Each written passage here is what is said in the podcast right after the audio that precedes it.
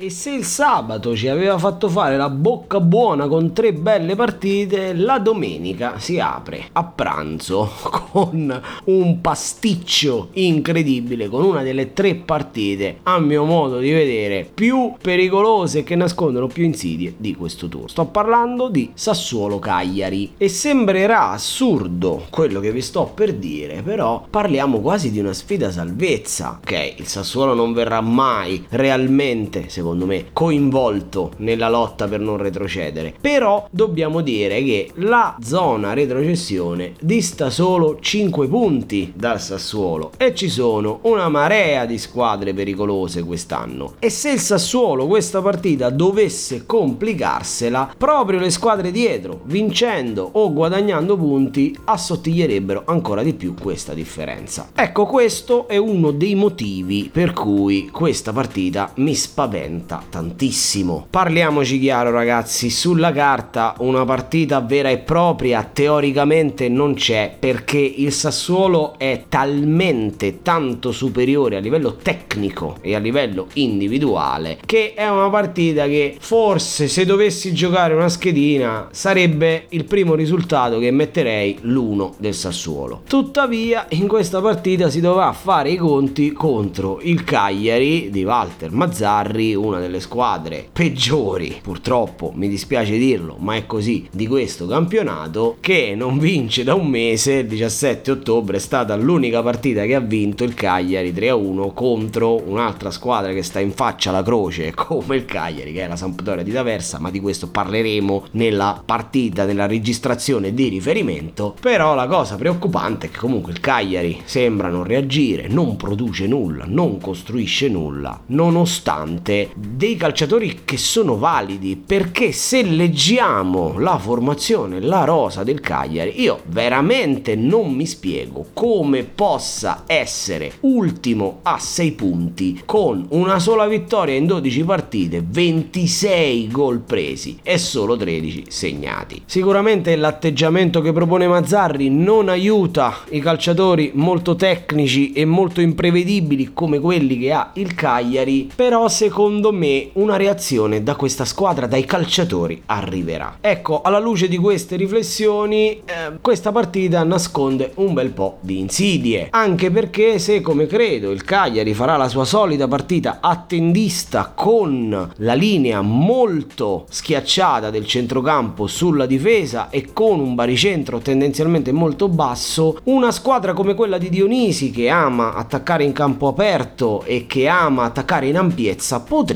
trovare qualche difficoltà come capitato ad esempio contro l'Empoli. Io insomma sono terrorizzato da questa partita, farei volentieri a meno di darvi i nomi, ma devo partire dal calciatore sconsigliato che gioca nel Sassuolo ed è Gianmarco Ferrari. Parliamo sicuramente di uno dei difensori del Sassuolo più acquistati al fantacalcio, è in realtà un buon difensore anche se ogni tanto ha il cervello che forse gli paga il casello e quindi è come se si inceppasse. E questa è una partita dove dovrà invece tenere il controllo perché Joao Pedro e Pavoletti o Keita non saranno propriamente avversari facili da marcare. Pertanto se ho alternative terrei fuori il difensore italiano del Sassuolo. Passando invece al calciatore consigliato ho deciso di dare un'ultimissima possibilità a quello che è secondo me l'ago della stagione del Sassuolo e quindi vi faccio il nome di Gianluca Scamacca. Perché lo definisco l'ago della stagione del Sassuolo? Perché a mio modo di vedere, che però sono solo uno stupido che registra un podcast, la squadra di Dionisi non può prescindere da uno là davanti che di mestiere fa l'attaccante, quindi non fa la mezza punta, non fa l'esterno, non fa il raccordo tra centrocampo e attacco, ma fa semplicemente la punta ed ha il compito di finalizzare ciò che quelli dietro di lui creano. Diciamo che sono stufo di vedere Raspadori messo prima punta, di vedere De Frel messo in quella posizione. Secondo me il Sassuolo non può prescindere da Scamacca. Fra l'altro c'è stata